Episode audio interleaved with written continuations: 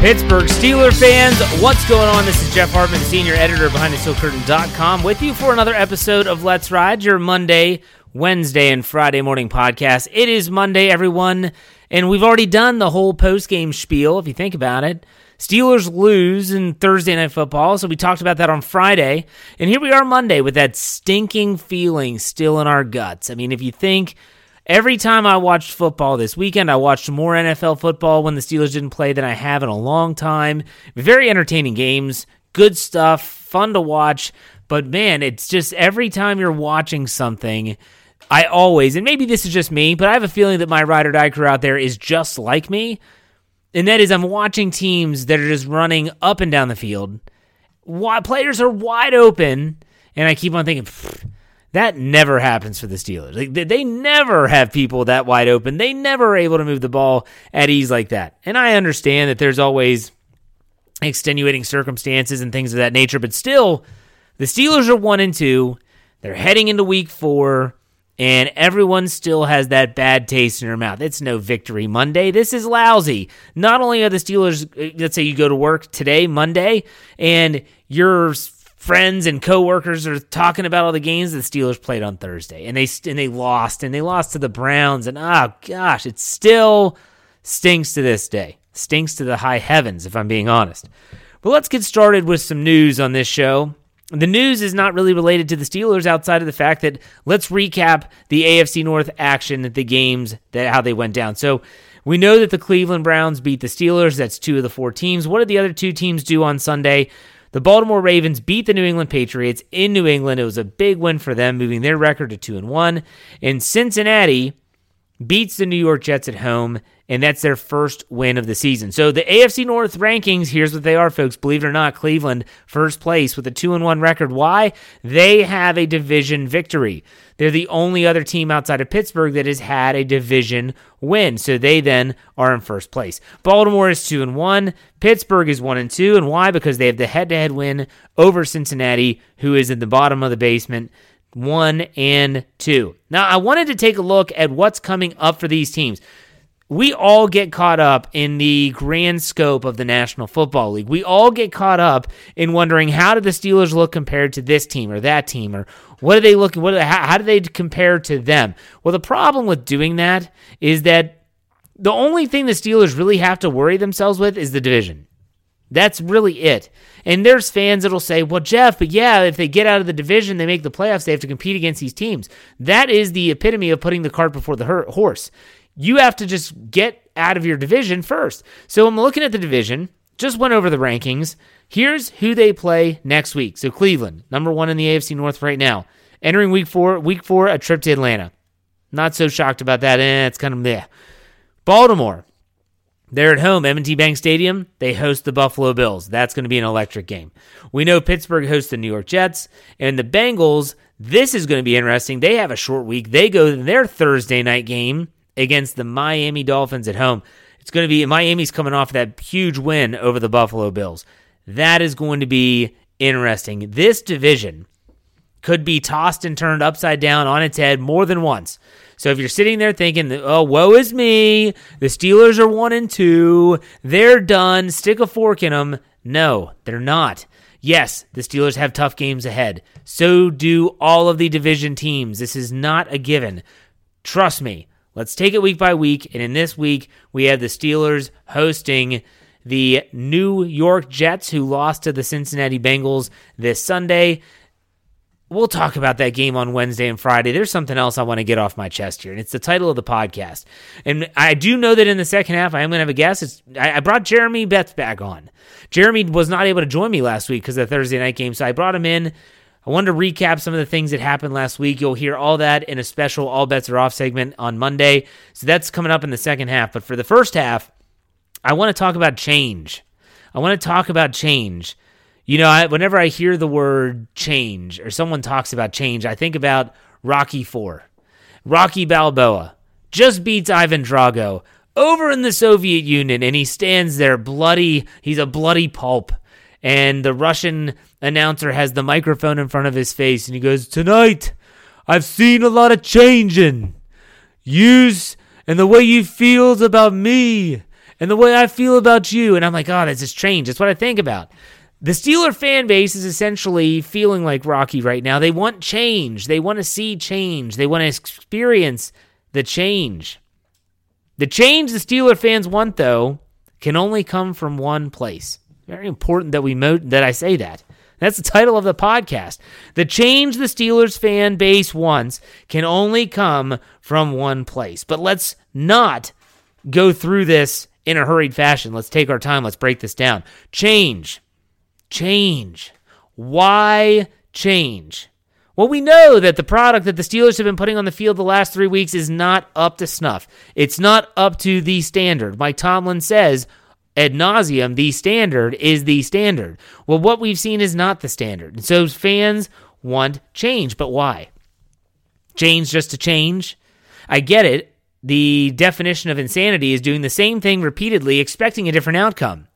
So if they do nothing different, then yes, that would be the epitome of idiocy the epitome of just being downright stupid.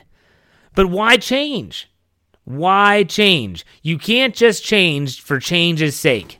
That is a slippery slope, and that never really works out for anyone. So, changing for no reason, that's not going to cut it either. So, why change?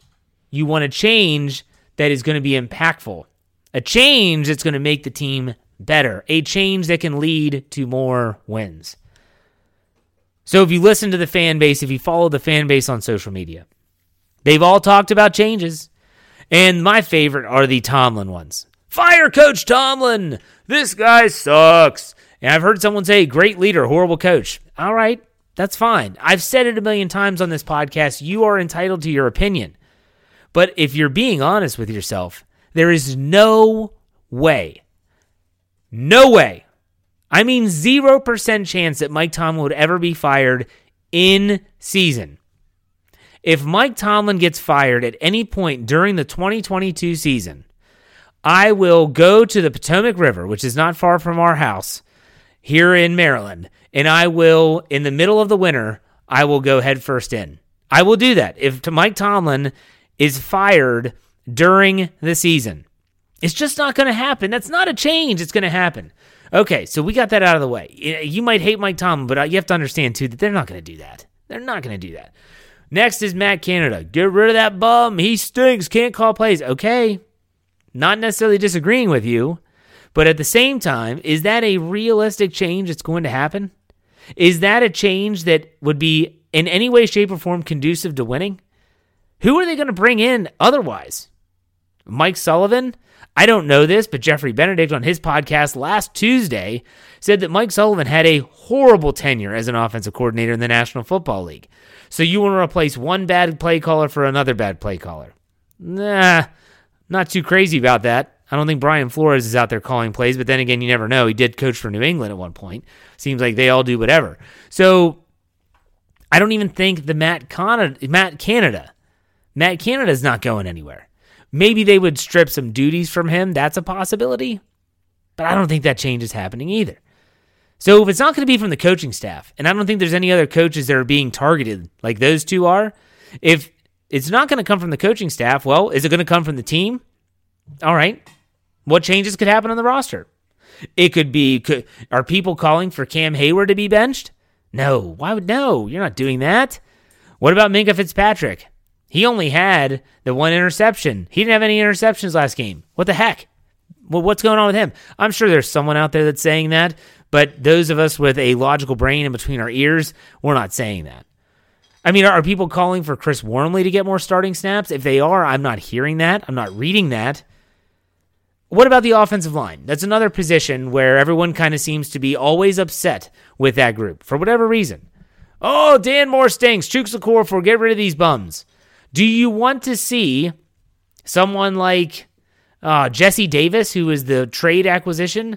Do you want to see him in there over one of those guys? I don't.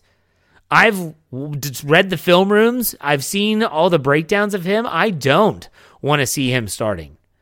Okay, do we want Kendrick Green in there at any position? No, no. The answer is no. So then the next, the next logical follow up for those people that just they desire, they crave change like an addict does.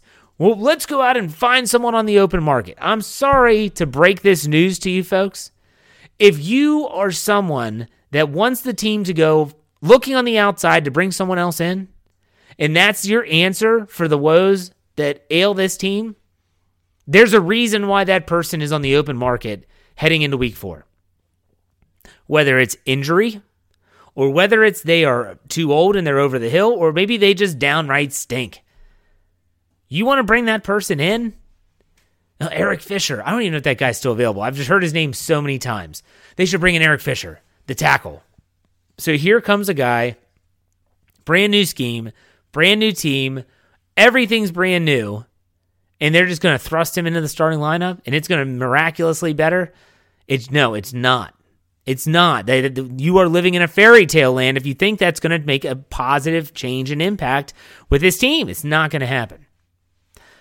So then it comes down to, and you finally start to pinpoint that if the, if there's going to be a change that's going to appease the fan base and could potentially, keyword potentially, increase their chances of winning and increase and improve the product that we put on see on the field every Sunday or Monday or Tuesday or whatever other day of the week they play, it would be a quarterback. It would be a quarterback. That's the most logical change. And it's the the most important position in professional sports. More so than a goalie in hockey, pitcher in baseball, you name it, it is the most important position in professional sports. So bench, benching Mitch Trubisky and putting in Kenny Pickett would be the easiest, but would it be better? That is what you have to ask yourself. If you're someone that's clamoring for change, would putting Kenny Pickett in after this short break, would it be better for the team? That's what this comes down to. Would it equate to more victories or an increased chance of winning?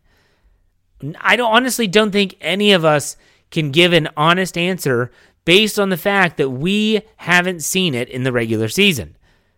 There's been inklings we've seen in the preseason, and also in the preseason, it doesn't help that when when Kenny Pickett got into the game, and I don't care which game you were talking about, the the play calling looked different.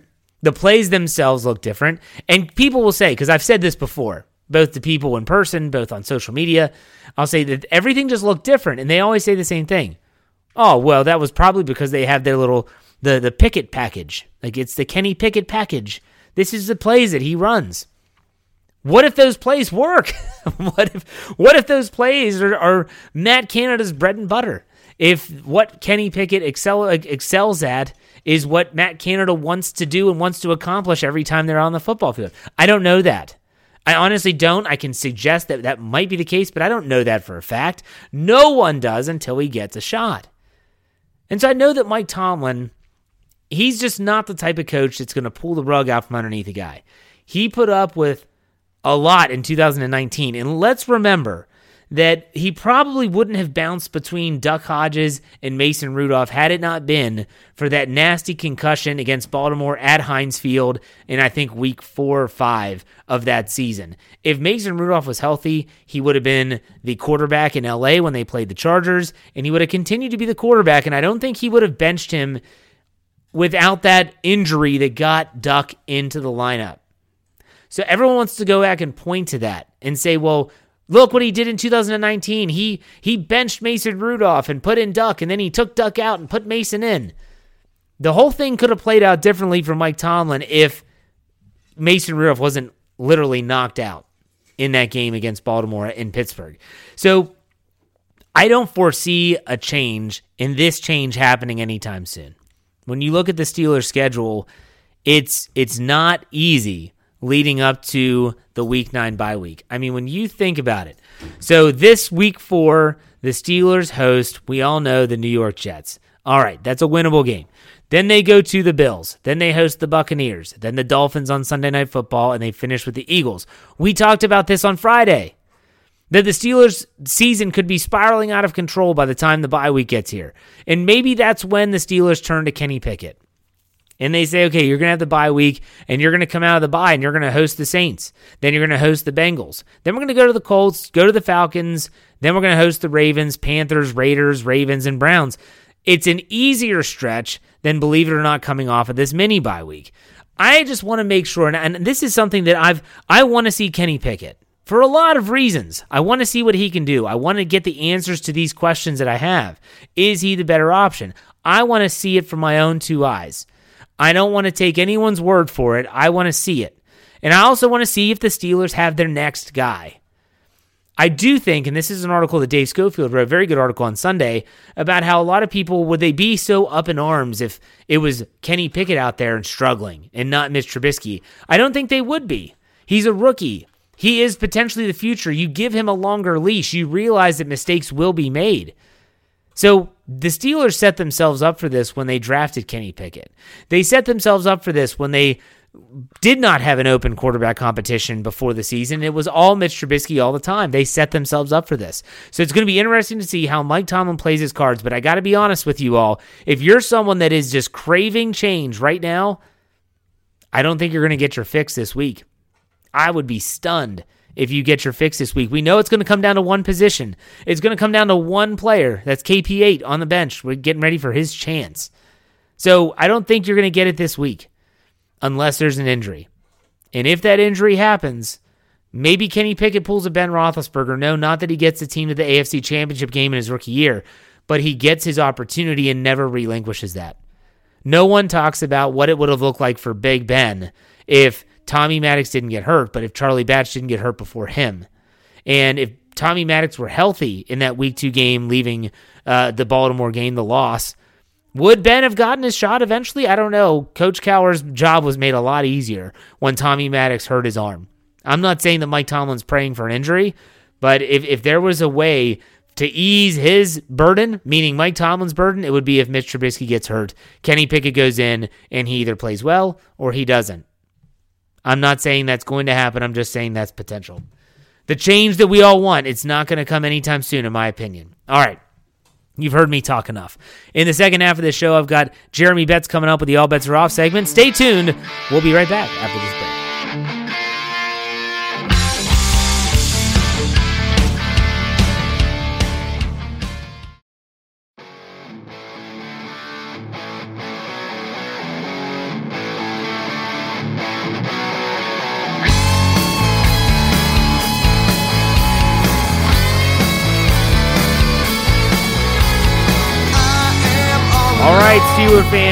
Monday. I had said on Friday in my Winners and Losers podcast that I might bring someone on on Monday to kind of talk with. Sometimes it's therapeutic. It's it's something that you have to do to kind of get yourself through these woes that the Steelers fan base finds themselves in. And I thought, hey, I didn't have Jeremy on last week, so let's have a second, uh, or I guess a first all bets are off segment of this week, and we'll have him back on in his normal spot on Friday. But Jeremy Betts, what's going on, Jerome? Well, it's it's been a crazy week of, of NFL action, and uh, starting with the with the Steelers game that I know we were all disappointed in the result, but you know some things to take away, and I think we'll talk about that. Let's. I, am someone that has uh, always been one that, that we can always draw positives out of every situation, and it might be difficult at times, but I do think there were some positives drawn out of that Week Three loss in th- on Thursday night in Cleveland. What would be some of those that, that maybe you want to mention? Uh, I think the offensive line getting some push in the run game. Um, 4.7 yards a carry looks really good, especially after some of the numbers that we've seen from the uh, run game in uh, in the past uh, last year and then early on this year. I think uh, if that portion of the game becomes something that the Steelers can rely on fairly uh, regularly, then that helps the entire team because obviously you're keeping the defense off the field longer when you have the ball.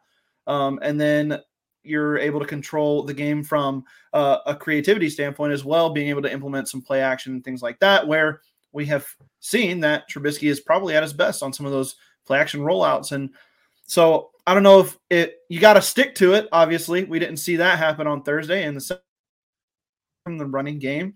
And uh, so you got to stick with it but uh, saw some pop from that O line and from Warren and uh, Harris that looked really good.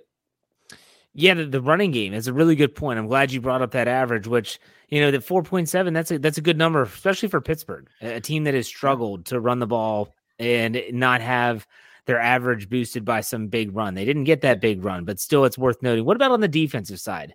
Any positives you can glean from the performance? Uh, I I think I, the biggest thing to me is yeah that they struggled in in run defense for the second week in a row. Uh, well, really the end of the Patriots game, they struggled in run defense and then against the Browns. But you know the Browns are going to try to run the football. There were plays to be, be made by the Steelers anyway. But uh, I think the linebackers are flying around. I think Myles Jack is making his presence known. He's a, a force in the hole uh, to hit the hit hit the running back and um, take out the lead blocker sometimes as well. Devin Bush uh, is playing uh, more physical. You saw some physicality out of him. So, you know, the defense kind of left uh, a bad taste in your mouth with just kind of death by paper cuts, right? Against Cleveland is kind of how it felt. And they just couldn't get that stop when it was necessary, couldn't get off the field when it was necessary. So that leaves a bad taste in your mouth. But overall, those two guys are, are playing pretty good football and uh, not the reason necessarily that the Steelers uh, lost. Okay, let's play the blame game. Everyone loves the blame game, and everyone loves to pull the trigger and point the finger at mm. one particular person for whatever.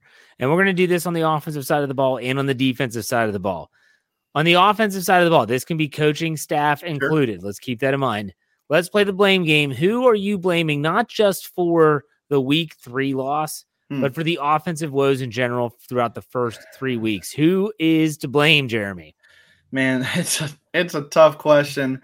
It really is, and uh, I hate to point fingers too because you you know you want the team to be successful, obviously, and and you can see aspects from both sides that or from all sides that have some some good parts to it. But for me, it's just it's Trubisky not not being on the or not being able to see the field in a way that takes advantage of some of the concepts that I believe Matt Canada's putting out there for him. Uh, obviously, players are running routes to the middle of the field, right? And we're seeing we saw four targets to the middle of the field. I think if you look at the next gen stats from week three, and uh, I believe all of those came, if not on the final drive of the game, in the fourth quarter. And so, you know, only in crunch time were they looking towards the middle of the field. And I think that's on Trubisky. He likes to get out of the pocket a little bit earlier than uh, he probably should. And yes, the Steelers have guys to win on the outside, but I would say that you know you've got a guy like Chase Claypool and a pa- guy like Pat Freiermuth lining up in the slot a lot. Those are matchup nightmares in the middle of the field that you're not taking advantage of. And if you if you have some presence in the middle of the field, that's only going to open things up for George Pickens. So to me, it's it's Trubisky uh, not being able to see that and, and make the plays down the middle of the field in the intermediate passing game. Okay, so you put the primary blame on Trubisky, and that's fine. There's going to be a lot of people that agree with you 100%. Have a couple follow up questions to that being your answer on the offensive side of the ball. The first one is Do you think we've seen the very best of Mitch Trubisky? Like, what, what we seeing through three weeks? Is this as, as good as it's going to get, or do you think it could get better? I think it could get a little bit better. Um, I don't think he's going to be uh, by midseason you're going to see, you know, a, a, a world dominating quarterback or anything like that. But I, I would say that, you know, we're three games into a young season, and you know, I would just expect that as he gets comfortable with starting in the NFL again. I mean, it's been it's been a couple years really since he was the guy somewhere, and the Steelers are giving him that opportunity. Uh, and you know, it just seems like everything's a struggle for him. Uh, we're, we're looking at the at the stats and we're like, man, he's just struggling to even get to 200 yards passing and and struggling to get the ball to the open guy. We're we're seeing that as well. But you know, I think he can get better. I think as he uh, gets to know the offensive line and gets to know uh, Matt Canada a little bit better uh, in the in-game play calling and the the style that they want to run the offense. I think it can get a little bit better, uh, but I don't know if it's necessarily enough for the Steelers' offense to elevate beyond the lower half of the of the league. Okay, fair enough. Fair enough. Now, my next follow up question is: is so if you blame Trubisky as like the number one guy in your blame game, Mm. Where does Matt Canada fall in that? And do you put any blame on him as a coordinator? Yeah, I mean, I absolutely do. I think that the total abandonment of the running game in the second half was a big reason why the Steelers had those uh, three and outs. Uh, just because Najee Harris gets one yard on first down doesn't mean you just stop running the football, and that's something that I think he gets he gets scared and he's like, well, I've got all these weapons on the outside. Let's let's uh let's throw to him.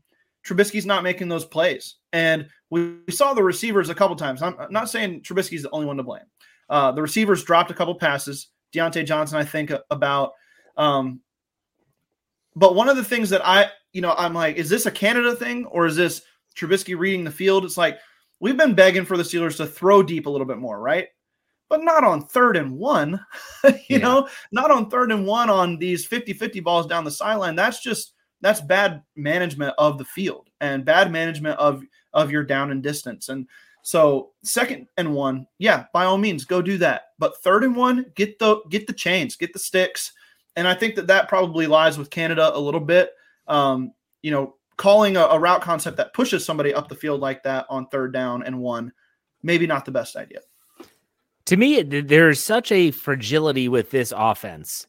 Yeah they cannot withstand negative plays. And if it's no gain, that's one thing. But a, a negative play, tackle for loss, five yard penalty, yeah. they are just not able to, at least not right now, to overcome that. I think back to this was during the Todd Haley era with Roethlisberger at the helm.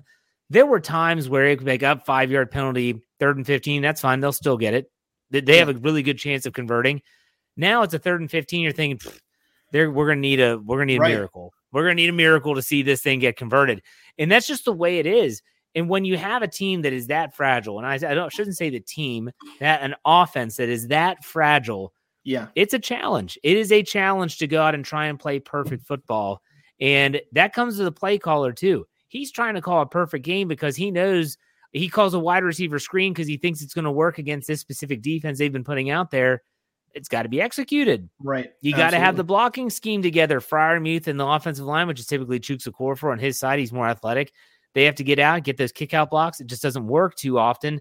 Just such a fragile group. But I agree with you. Trubisky is to blame for a lot of these issues.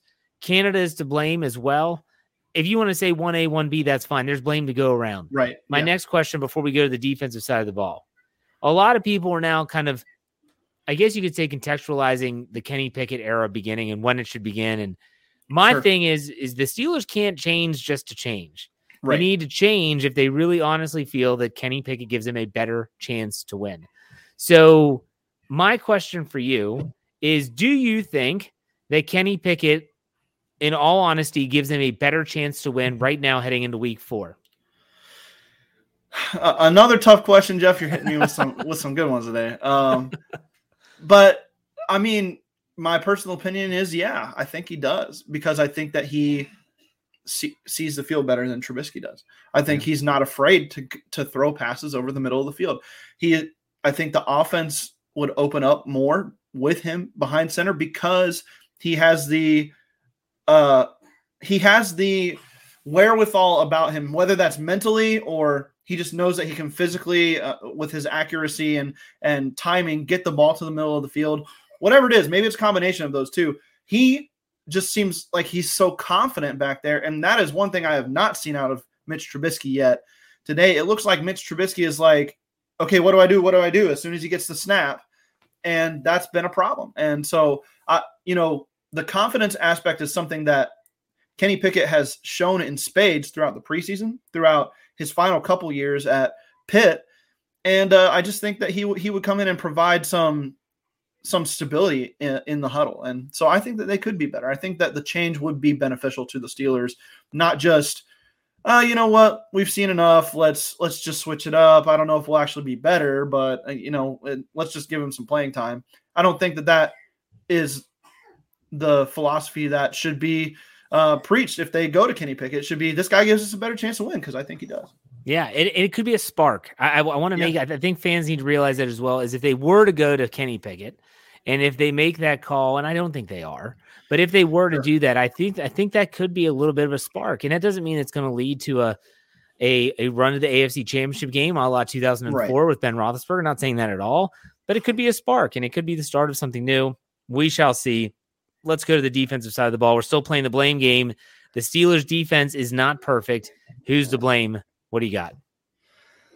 I'm going to go with an like an area of the defense, and I'm going to say it's it's run defense. Uh, not getting enough stops on first and second down in the run game to put your yourself in a position where you can make uh, where you can pin your ears back and go after the passer, where you can uh, you know play play coverage uh, on the outside and and stop guys. And I think the guy, the Steelers have the players uh, in the secondary to stop opposing passing attacks if the if they're not having to worry about coming up and, and helping in run support. So uh, you know the front seven being better in in first and second down specifically uh, in the run game that's been their biggest problem so far. And um, i think you know you got if you look back at the patriots game and i don't remember the exact stat but the on the last drive the patriots had no more than a third and four on every uh every set of downs going in into that last drive. So they're just letting the the the offense move the ball on them on first and second down, and it puts you in a bind as a defense uh, on third down when you want to get off the field. Uh, TJ Watt's injury is is a yes. huge loss. I said this on Friday. I'll say it again here. I cannot say though that okay, TJ Watt's lost. Yes, defensive player of the year. We all know that, but you can't have that fall from grace just because one yeah. guy is out. And he's great. I'm not taking anything away from TJ Watt. If anything, this injury is proving how great he is, and the yes. fact they haven't won a game in two years with him not in the lineup. But yeah. is there one player in particular when you talk about the front seven and the run defense that you're thinking, man, they can be better? Like they could play sure. better than what they're doing. Is there a player that stands out to you in that regard? Not necessarily. I think it's a unit as as a whole. But one of the things that when you talk about TJ Watt not being in there is, you know, his ability to uh, track down ball carriers from the backside is also elite. Uh. You see him pursue and tackle from the backside and prevent those cutbacks all the time. And I think Jamir Jones and Malik uh, Reed, they're just they're not up to par there right now. So if I had to pick somebody, I would say, you know, maybe the the replacement guys for TJ Watt on the end not being able to to make a as big a push and and work the the back end of the play as well. You know, it's a it's a big aspect of TJ Watt's game is that he affects every play doesn't matter down or distance because he's such an, a well-rounded talent on the edge. In pass, in the passing game, he can get out in the flat, and we've seen him intercept uh, line drives right in his face. You know, in the flat, uh, we've seen him bat passes. We've seen him in coverage on uh, guys like uh, Travis Kelce down the field. you know, and making a play on the ball. Um, so you know, remove him, and you've got guys that you know maybe Malik Reed's good as a rotational pass rusher. But the reason he's not a full time starter in this league is because he doesn't play as well on first and second down, right? He's yeah. not going to be as good a, a, of a player in run support. And I think that that's probably where the blame goes. Some of these replacement players not being able to to uh, stick their assignments and and win one on one on the outside and and make that cut back either not an option or be able to run it down from the backside. And it's really unfair because they're being compared to TJ Watt. Right. You're yeah. talking about an elite player in every facet of the word and every facet of the position in the game and the defense. And then you're thrust into that position where it's like, oh, Malik Reed, just go do this. TJ Watt does it all the time. Like, you can make that play. No, not many people can make that play, uh, yes. to be completely honest. All right. So, normally I have you on for my Friday show and I do my heart to heart to finish up the show. This is Monday. There is no heart to heart or anything like that. Jeremy, I'm going to give you the opportunity now for a little commentary to help Steeler fans. You want, if you want to talk them off sure. the ledge, you can talk them off the ledge, or if you want to talk them further onto, onto a ledge, you yeah. can do that, or you can tell them to jump. I don't care. That's up to you. You have sure. the soapbox. Go ahead. Well, I you know I think the the first thing I would say, and one thing that I've been trying to you know just reconvince myself of uh, over the weekend and and everything is that this is a Mike Tomlin football team, and they're they're not going to be they're they're not going to be uh, ch- a bunch of chickens running around with their heads cut off all season. He's got too much experience. He knows how to to motivate his guys. And you know, are there some things that kind of frustrate you about Mike T every now and then? Sure. Uh, understand that completely. Some in-game decision making and uh, you know, maybe a lot of fans clamoring for Kenny Pickett are like, why can't you just see that this is going to be better for the team overall? You know, and so, but I think patience, absolutely, back off that ledge a little bit. We've got the Jets coming up. You get the Jets, you get back to two and two. The Bills lost over the weekend. The AFC is just a a, a crazy place. The Chiefs lost over the weekend. Um, anybody can win any given Sunday, and TJ Watt is coming back. Right, his his uh, uh, his time on IR ends after uh, I believe Buffalo, maybe the week after that. I can't remember for sure, but in any case, he has a chance to to play sooner rather than later. And uh, if he's healthy and gets back on the field, this defense changes. We saw that in week one, how absolutely violent they are as a defense and how it changes the course of the game. And uh, so I would say the Steelers have a winning formula for this year. We saw it in week one. And, uh, you know, maybe with TJ Watt coming back, they can get back to that and save themselves a season. We shall see. Jeremy, thank you for stepping in on the Monday show. We're going to have you back on this Friday. If why don't tell people where they can find you on Twitter and stuff like that. Absolutely. Follow me at the Betz 93 on Twitter, T H E B E T Z 93. And uh, you can read my stuff on the website as well. And then don't forget to check out the Steelers Fix for uh, fantasy football insights. And then just Andrew Wilbar and I giving some of our insights on uh, college draft prospects and um, how the Steelers can improve and and uh, get better this season as well. So uh, just a lot of fun talking on the Steelers Fix. And uh, hope you guys tune into that. Yes, try to fix the Steelers, please. Yes, okay, um, that's it for the Monday show. All my ride or die crew, be on the lookout for that tweet on Tuesday, which will come out, I don't know, morning time, which is about the mailbag. You want to ask a question? You have questions, I have answers. You respond, I will answer every single one, no matter how long it takes me. So make sure you look out for that. Uh, you can follow me on Twitter at J Hartman, H A R T M A N underscore P I T. Other than that, that's a wrap for this Monday show. Hope you have a great start to the week. It's a new week. Let's start fresh. Good mindset, positive outlook with the Pittsburgh Steelers. You know how you finish it out here. Be safe, be kind, and God bless. I will see you on Wednesday. My candles burning bright. I sleep for three to four hours every night. Sipping coffee, burning all